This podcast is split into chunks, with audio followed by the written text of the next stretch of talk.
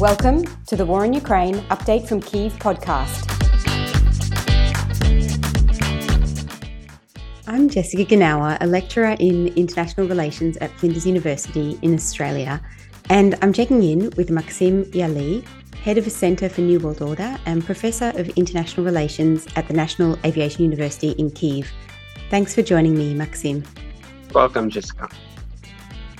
So, Maksym, I wanted to ask you recently, President Zelensky announced that there will be a day of Ukrainian statehood on the 28th of July, so coming up in just a few days. How significant is this, or how important is this considered to be by Ukrainians who are currently inside Ukraine? Well, actually, we are celebrating uh, this holiday for the first time this year. It's a new one. And of course, more and more Ukrainians finally start understanding the importance of this holiday for Ukraine. Uh, as you know, it's just the basics of uh, identity theory that identities, national identities, uh, are being formed and created uh, during wars. It uh, has always been like this for Germans, Britons, French, all nations of Europe. They were waging war for centuries with each other. And in that way, their national identities were forming. So the same now we are having the process of, uh, of formation our national identity and of course and uh, state as well. So for millions of uh, Ukrainians, who didn't see the difference uh, between Russians and Ukrainians, uh, especially starting from the 24th of February. These uh, process uh, speeded up uh, significantly, and I must say that we can already make a conclusion that uh, during last five months of full-scale war, the process of forming of Ukrainian nation became much quicker than uh, during previous uh, 30 years of our independence. And these uh, differences uh, between Ukrainians and Russians have been crystallized for millions of people who didn't uh, know it and who were not aware about it. And now they are realizing that no matter that millions of Ukrainians speak uh, Russian. Russian speaking is their native uh, language. Still, we differ and differ a lot. It's a positive result. You know, we are joking uh, in Ukraine, uh, expert scientists, that uh, Putin has done for creating Ukrainian statehood and uh, national identity much more than Ukrainian politicians. So, of course, this holiday will be very important uh, for all of us. And I'm sure this is going to be uh, one of the most important holidays for Ukrainians in uh, future perspective. Mm-hmm. And of course, there was already a sense of Ukrainian identity before the 24th of February this year. But as I understand, there were also significant proportion of the population who looked towards Russia as a positive state, whilst, of course, there'd been incursions into Ukrainian territory since 2014. But do you see that since the 24th of February, there has been a much sharper turn in Ukrainian society? That would you say that there is almost no pro Russian sentiment left? Absolutely. Uh, even uh, latest opinion polls show that only a few percent of Ukrainians still have a positive uh, attitude uh, to Russia. I think to Putin there are no such people, but still two, not more than three percent. I'm still, and we're still uh, surprised and uh, try to guess who are these uh, two, three percent who haven't uh, realized the threat of Russia and the real goals they're aiming to. And the main goal uh, is actually to delete Ukrainian nation, uh, Ukrainian language, er- Ukrainian culture. It's actually a genocide uh, of Ukrainian nation as it is. That's uh, the main goal of Putin. But still, uh, as I mentioned, even that opinion polls, if uh, we compare even with previous years, uh, has changed uh, dramatically. Still, at least 20%, even a year before, had a positive attitude to, to Russia, Russians, uh, etc. So we we see a very big process. Mm-hmm. And are you still in touch with anyone from your hometown of Mariupol, which is obviously now occupied by Russia? But I guess I'm curious to understand what people are experiencing who are now in areas that are occupied by Russia. Like, do those populations understand that it is Russia that's the aggressor and it is Russia that's bombed their cities and that's destroyed their houses? Or is there still misinformation, misunderstanding amongst people in the occupied territories around realizing that Russia is the aggressor in this war?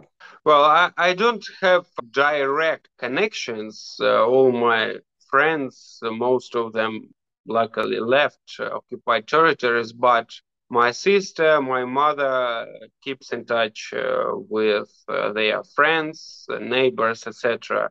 Besides, I have a possibility to analyze the situation through informational sources, Telegram channels, etc. You see, the problem is that uh, there is still an informational vacuum.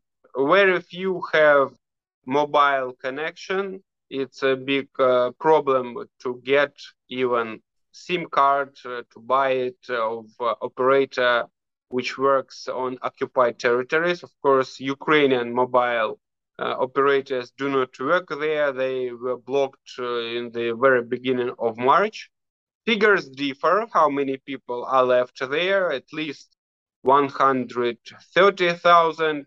Ukrainian officials say, uh, Russian officials say that there are more than 200,000 people, but of course it is connected that with corruption because uh, they receive money for humanitarian aid, and uh, the more people, so-called, they have, the more money they get, the more they can steal. Actually, there is a, a great story about it, classical one, uh, Ukrainian writer Gogol wrote about it. Uh, Dead Souls. Everybody had uh, to read it at school. It's one of the most famous stories by Gogol, uh, both in Ukraine and uh, and Russia. There, in that stories, of course, Australians and other people didn't read it. Was about uh, in the 19th uh, century, uh, one so-called aristocrat was trying to buy uh, on paper people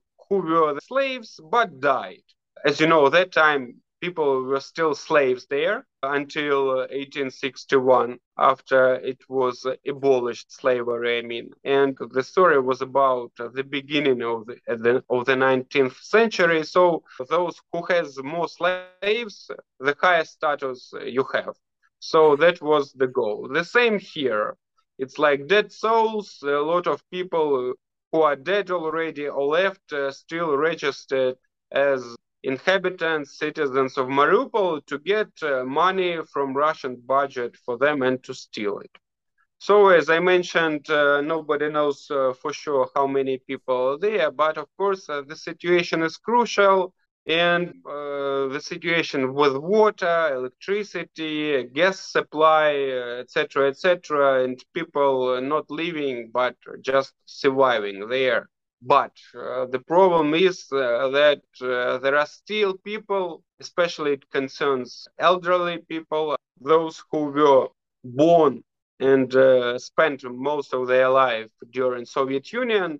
Uh, they are fine with it, uh, like they say in propaganda videos. the most important that we can speak Russian, no matter that they could speak Russian easily all these years. But you know they brought uh, nothing but grief, destroyed everything. Uh, so they uh, use it for propaganda like uh, the only thing they can uh, talk about. Like now we can speak freely in Russian. Though, as I mentioned, everybody could, and Mariupol uh, was and still is mo- mostly Russian-speaking city.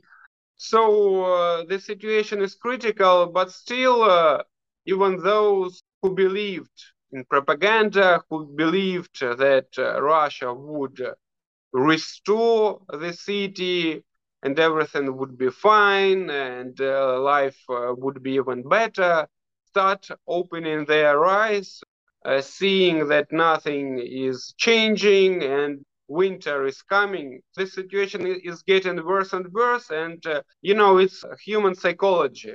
When you're in a critical situation, to believe in something, uh, to stay positive, uh, to survive.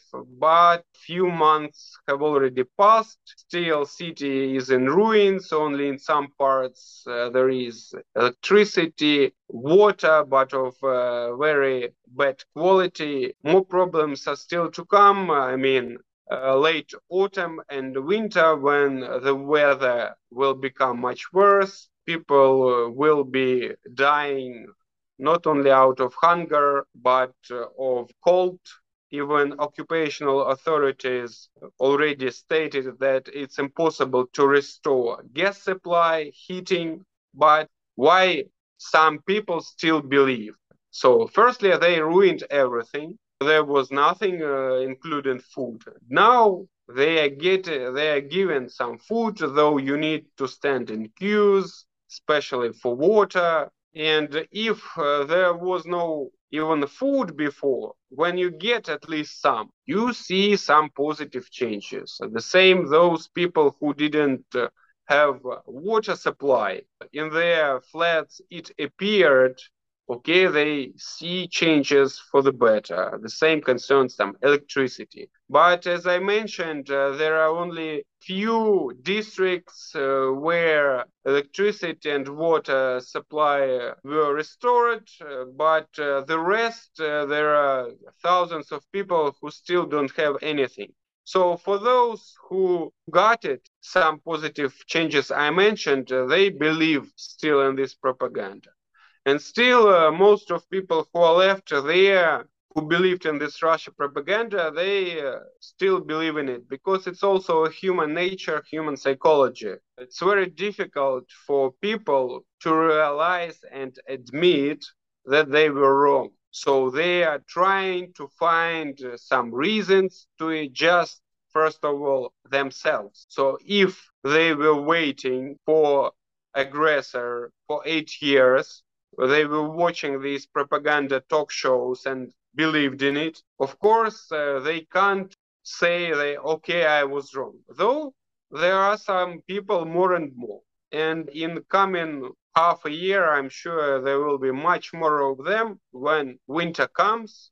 And they will finally realize that they were wrong, and uh, all this uh, propaganda uh, was uh, false and faked uh, and Mm-hmm. Yeah, and even if it's the conservative, more conservative estimate of 130,000 people still there, that's a lot of people who potentially will be in a pretty desperate situation when winter comes. I guess it's also ironic that if there is any shift in sentiment towards the use of the Russian language, it would only have happened because of the full scale Russian invasion on the 24th of February.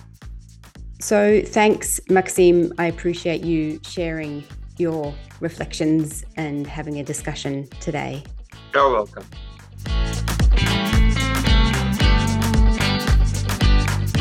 Thanks for listening, and thanks to Mr. Smith for our theme music.